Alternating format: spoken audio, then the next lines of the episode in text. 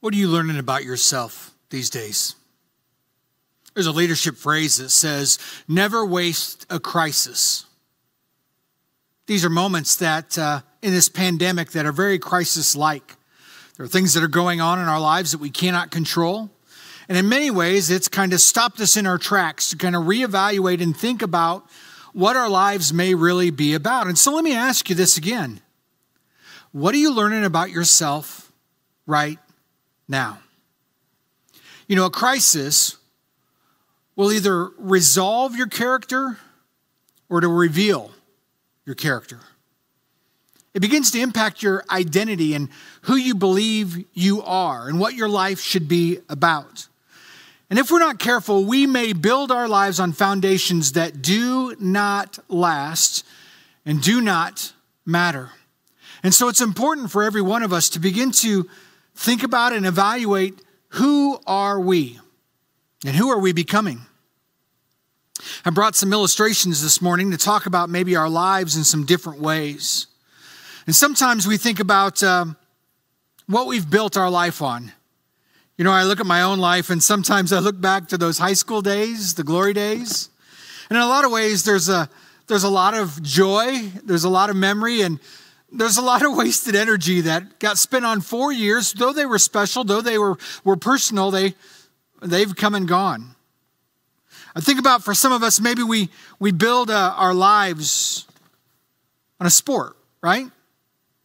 We spend a lot of time learning how to put a ball through a hoop or a ball across the goal line or kick it through a goal or spike it over a net.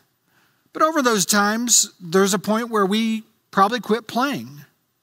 I think about the way we build our lives, maybe on our appearance. We spend so much time thinking about how we should look, how we should do our hair, or used to do our hair.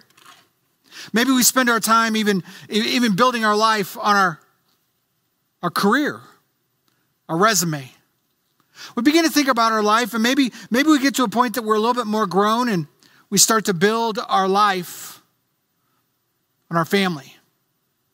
But what we build our life on, where our identity comes from, is fueled by what we value. But what happens when those foundations, the identity we've built our life on, what about when it changes? What about when the kids move out? And you've got to figure out how to be a couple again. What about those moments where the game is done and you can't play? What, what happens to your identity then? Uh, what about when uh, the job that you worked so hard to get is now in jeopardy? What about when you spend so much time on your appearance and the scale seems to tell you there's a different reality? The truth of the matter is, I think for many of us, when we build our lives on the past, on our appearance, or things that don't matter, unfortunately, what we start to do is find different foundations. And we begin to make other choices. We begin to supplement one foundation for another. We begin to make choices that no longer matter, and, and we begin to invest in things that pass by. We begin to fill our time with fun and recreation to kind of re identify with that group again that we used to know. We begin to self medicate and find ways to take away the pain and forget about how life is. And the unfortunate truth is for many of us, whether it's in a bottle, whether it's in a pill, whether it's in a new relationship or a different job, it's one passing temporary moment being filled with another temporary moment of our lives to try and create an identity that we just hope is going to last. But what would it look like for us to build our identity on something that really matters? Is there an identity that we might find that could last more than a season or more than a moment? I mean, even more than a lifetime. Is there, is there an identity that we might be able to live that's rooted in eternity. Well, that's why we're here today.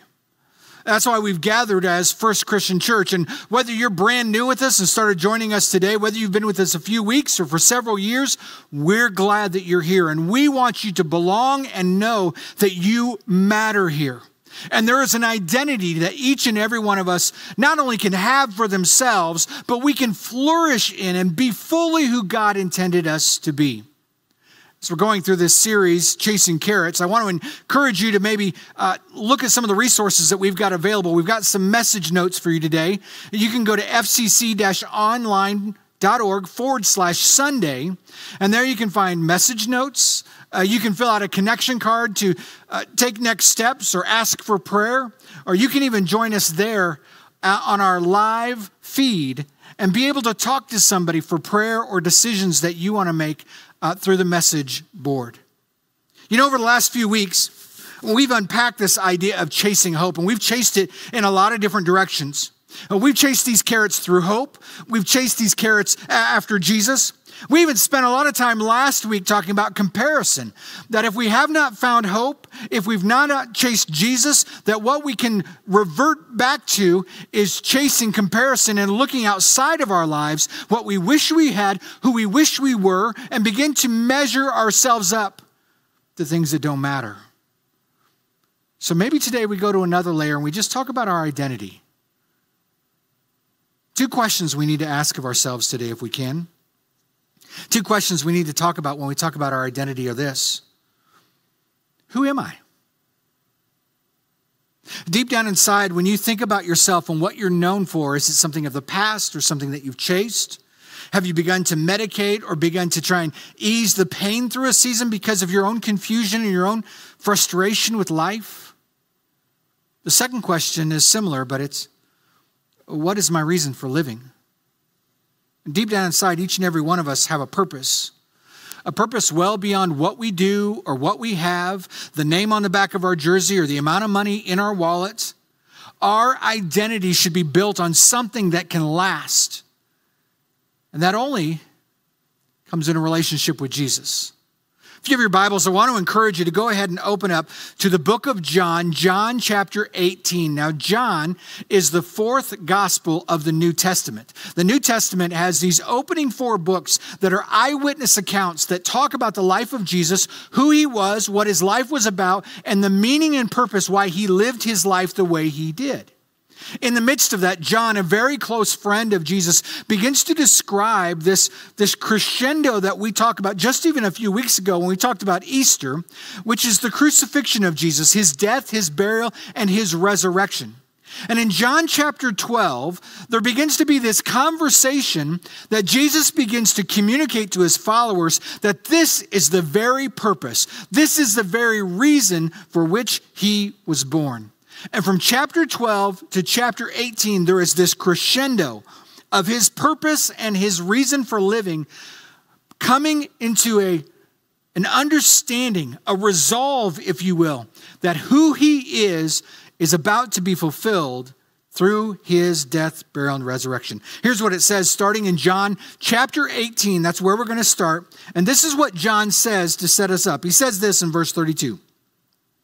This took place to fulfill what Jesus had said about the kind of death he was going to die. John is taking a moment just to say, hey, I'm telling you this because I was there, I saw this, and this is what was happening in this moment. At the time, maybe he didn't know it. At the time, maybe he was just following in the way, wondering what was going to happen next. But the days that are about to unravel for them, is actually the fulfillment of the purpose of Jesus. John is saying, while it could have gone down in a lot of different ways, listen to what happens here. Jesus is actually standing at a point where he's been arrested this night. He's been taken before kind of a kangaroo court who has kind of falsely accused him, got him trapped in words, trying to get him in some sort of uh, political treason so that they can take them before the Roman leaders and have him killed. And this is where we find ourselves standing before Pilate, the governor of their area, and beginning to communicate with him why Jesus should be put to death. Here's what it says, starting in verse 33. Pilate then went back inside the palace and he summoned Jesus. And he asked him, Are you the king of the Jews? Is that your own idea? Jesus asked. Or did someone talk to you about me? Uh, Pilate, as the Roman governor, is beginning to unpack some pieces about the identity of Jesus, and as he's doing so, he, he's taking what's been told to him and he's unpacking it in front of him, saying, uh, so, so are you the king of the Jews? Are, are you beginning to lead a revolt against us? Is this why you've been brought here? Are you a traitor to the Roman government? And of course, he's always already been held in front of a, a Jewish council that has brought these charges against him. But Jesus begins to press in like, Are you asking because you want to know who I am and my purpose? Or are you just asking because people have brought me here and you have a role to play? Pilate, though, is really asking a question of authority. Do you know who you are? By what right have you been brought in front of me from your accusations, from your own statements? Who are you? And this leads us to a question I think all of us need to ask Who is Jesus? To each of us. Some like to say he's a great teacher. Uh, some like he like to say he's a man of compassion and justice. But compassion and justice and teaching oftentimes don't cost you your life. Look what it begins to say then in uh, verse 35. Am I a Jew? Pilate replies, Am I a Jew? Your own people, your chief priests, have handed you over to me. What is it that you have done? And Jesus says, My kingdom, my kingdom is not of this world.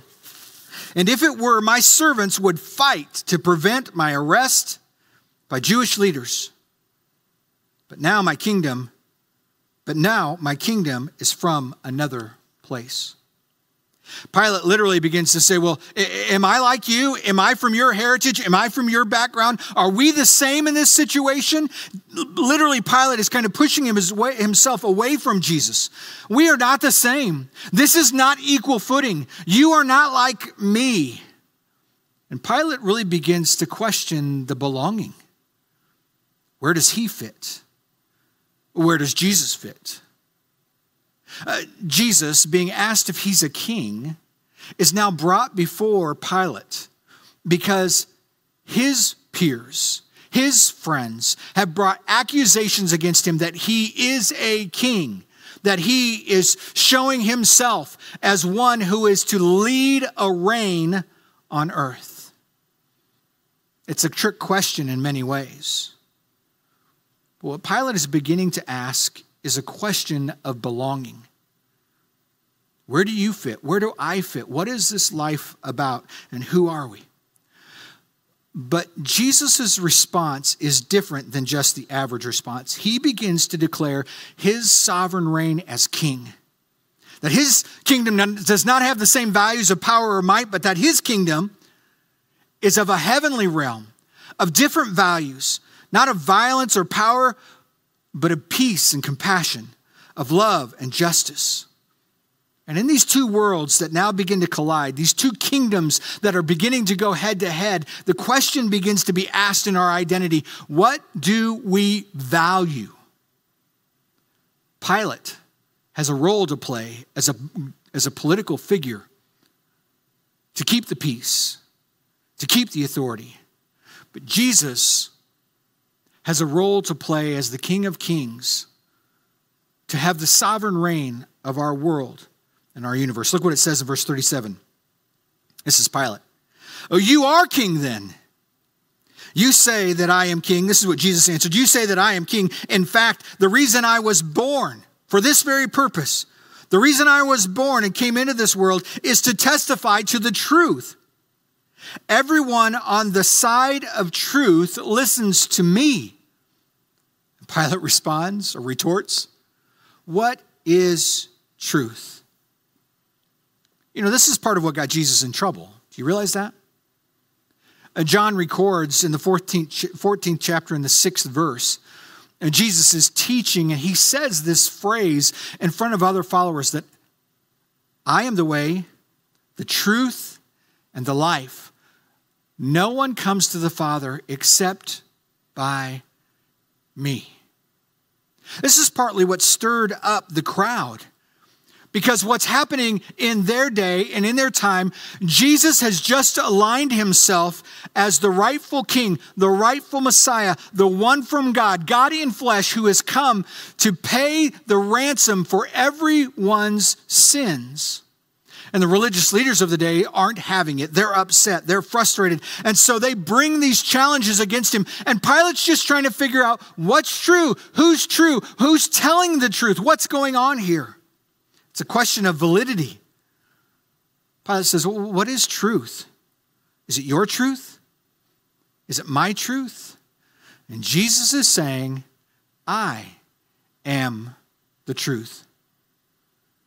See, the challenge is this truth is not a what, truth is a who. And his name is Jesus. So let me ask you for a moment Who is the source of truth in your life? Is it you? Is it Jesus? Because the type of foundation that we're going to build our identity on plays out very differently depending on who will be the source of your truth. Here's what I believe that who we believe we are shapes how we live. It shapes how we live. And there's a, a, process that we all go through in learning our purpose, and it's often when our character is proven. Do you know that scripture talks about the purpose of Jesus and it just describes it very quickly? A couple of different passages actually bring it up, and they call him the Son of Man, meaning that he's God in flesh, that he's God in human form, and he's living on this earth. So they call him the Son of Man. It's a, a term of humility, while Son of God speaks to his deity. But Jesus came to earth, and this was what his purpose was.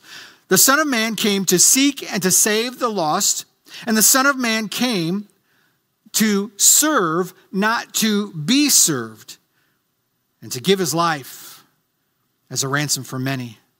Both passages uh, speak deeply to the purpose of Jesus, and he knew this was what his life was about. This is why he lived. But then he goes through a time of proven character where he goes into the wilderness and his He's tempted in three different ways a want for stuff that's found in what we would call materialism, a want for pleasure, which we would call hedonism, but a want of self, which we would call egoism. And these are kind of the three temptations that we often build our lives off of stuff, pleasure, and self. But Jesus goes through his period of testing, and it forges, it resolves his identity. His character begins to be a foundation that begins to shape who he is, not only before God, but before humanity. And the truth is for us, it's the same. That when we find our identity in Christ, we find it forged in our character, we can live a purposeful identity. So it makes me understand this that whose we believe we are shapes our eternity. Who we believe we are, it shapes how we live. But whose, whose we believe we are shapes our eternity. When we begin to live for God rather than live for self, we know that our eternity is secure in Christ. Not this moment, not this season, not during this pandemic, not for my lifetime, but my identity is secured in who God has made me to be. That's a foundation that we all need in our life. So, what is our identity? I mean, we know so many of these foundations pass away, but knowing Jesus, his death, his burial, and his resurrection, what he did on the cross, knowing that he died for our sins, gave us new life in him, understanding that that death, burial, and resurrection is literally empowerment. It's what strengthens us and fuels us to live a life, even in difficult times, that is purposeful for His glory and His honor. What is our identity? Our identity is this it's that we are saved and called to a holy life set apart for His purpose and His grace. We are a chosen people, a royal priesthood, a holy nation, God's most special possession. And we are blessed with every blessing in Christ. We are no longer condemned because Jesus has set us free. We are made alive in Jesus. We are saved by his grace. And we are made right with God through Jesus so that we can now be his ambassador, ambassadors, reconciling others to God. Because ultimately, we know that in all things God is working for the good of those who love him. Are you hearing that truth today? Uh, Jesus says that those of us that are on the side of truth hear him. And maybe you're pressed into a moment of your life that you've been trying to build your foundation off your past, off your family, off your career, off a sport, whatever it may be, your appearance, your, your career, whatever it may be. And you're finding that in the middle of COVID 19, when everything else has been stripped away from you, you're wrestling with who am I? The anxiety sometimes is overwhelming. And so maybe you begin to turn to other things and it's just not satisfying you. Well, let me encourage you this. Let me encourage you with this that following Jesus means unfollowing the world. And today, we want to invite you to unfollow the world, to quit chasing what doesn't matter in the temporary and live for what is eternal a relationship with Jesus. I had a friend who did this several years ago. Matter of fact, I was flipping through some, some old Facebook memories about somebody who came into our life. Uh, their name is Dale and Jackie. Uh, Jackie was very special to our family, and so was Dale and their family. Uh, they, they had been far from God for years. And the truth of the matter was, when we were starting a little church in the inner city of Tampa, they showed up. They began to hang out with us a little bit. and We began to hear their story. And there was this one moment that Jackie was in a group with my wife. And they were talking about just the experience of what it means to surrender your life to Christ. And Jackie began to unpack her past and it was rough. She began to explain some of the scenarios and choices that she had made in her life. She began to talk about some of the abuse and some of the hardships that had come on her life. And she began to just express how her identity had crumbled. Her value, her worth seemed lost. Now, Jackie, uh, Jackie was sometimes maybe rough around the edges maybe wasn't assuming to be the church going type. Oftentimes, you'd find Jackie uh, at the corner getting ready to walk around the corner to go to our church, and she'd be standing on the corner smoking her cigarette with a raspy voice. And Jackie, in the middle of this group with my wife, begins to hear the message about how God's grace, God's love is equal for all people, that his death, his burial, his resurrection is the payment for our sins and life everlasting. That's the truth. And that that love and that grace and that compassion is meant for everyone. In the middle of that conversation about grace and compassion, my wife stresses God loves you just like God loves me. And here was a woman who had spent a lot of time in her life chasing so many other things. And let's be honest, it's ridiculous in this world that sometimes people value a pastor or their family higher than everybody else, that somehow they have some sort of insider secret with Jesus. And friends, we don't. But Jackie looked at my wife and said, Even me? Even me? Jackie was trying to figure out who this Jesus really is. Because what she values was an acceptance and a love that would meet her where she is for all eternity. But the truth she needed to hear was that even though her past, as broken as it may be, God's truth can heal her life and bring it back together. And so my wife said, Yeah, Jackie, even you. A few weeks later, we had a baptism Sunday, and Jackie came forward. We stood there and we took her confession of faith that I believe that Jesus is the Christ, the Son of the living God. And then we dipped her into the water this portrait of baptism that just as Jesus was died and buried and rose again, we now are putting to death the old way of living and rising anew, a new life found in Jesus, clothed in his grace, living in his truth. And maybe that's where you are today. Maybe you've never accepted Jesus, never surrendered your life to Jesus through baptism. But I want to tell you the truth today. If you want a foundation for your identity to stand on, if you want to know who you are and the purpose for your life, friends, it is found is the one who has conquered sin and conquered death, and his name is Jesus. Let's pray. God, there's so many questions that we could be asking today. But God, we just stand before you and we're asking, Jesus, who are you? Reveal yourself to us.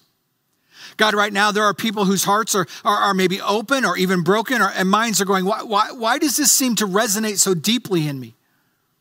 And God, may we hear your truth that it's your love, it's your forgiveness that makes us whole.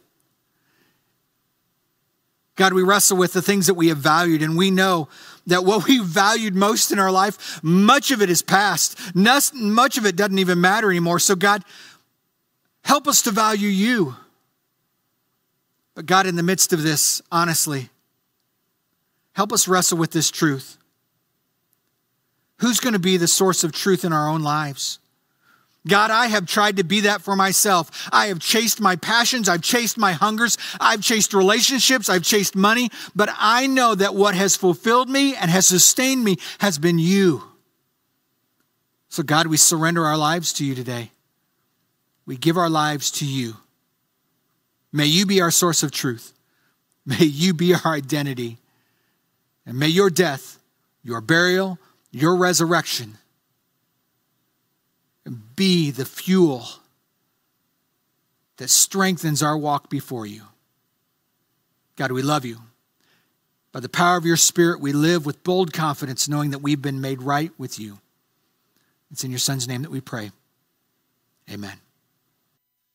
If you're new with us, you may be wondering, what is this time of response all about?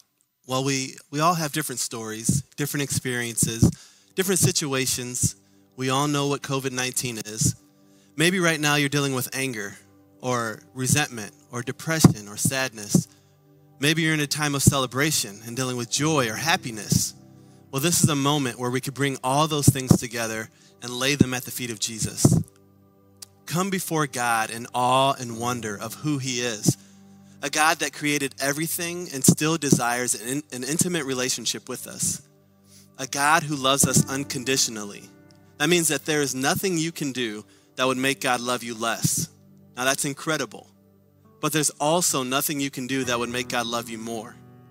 God is love, and we respond to that love right now. That could be something as simple as hey, you know what? I really like First. I'm going to go to the website and I'm going to fill out a Connect card. If that's how you want to respond, great.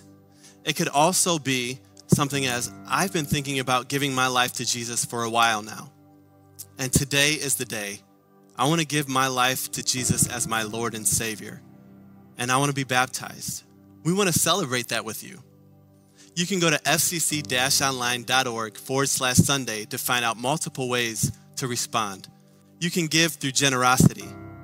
You can download the Give app, G Y V E, and give. We are setting aside money this month for our COVID 19 relief fund. Now, that money is going to go towards family, people, and organizations that are in need. You can also sign up to volunteer. Right now, we are packing and distributing food for families all around Champaign and Urbana. You can also request to be prayed for. We would love to lift you up and pray for your prayer requests, your wants and needs, and lift those up to God. And last but certainly not least, as the group's pastor, if you're looking for community, I would love to get you connected here at First. We have a group for you, and during this time, we all need connection. Now, here at First, every week we take communion. We set aside time to respond and remember what Jesus did for us. His death, burial, and resurrection gives us victory over sin and death. I want to read from 1 Peter for you guys. He never sinned, nor ever deceived anyone. He did not retaliate when he was insulted, nor threatened revenge when he suffered. He left his case in the hands of God, who always judges fairly. He personally carried our sins in his body on the cross, so that we can be dead to sin and live for what is right. By his wounds we are healed. Once you were like sheep who wandered away, but now you have turned to your shepherd, the guardian of your souls. Jesus took the bread and he broke it, and he gave it to his disciples and said, Whenever you take this, do it in remembrance of me. This is my body broken for you.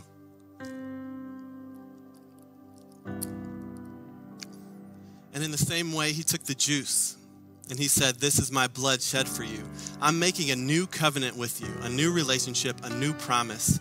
Whenever you take this, do it in remembrance of me.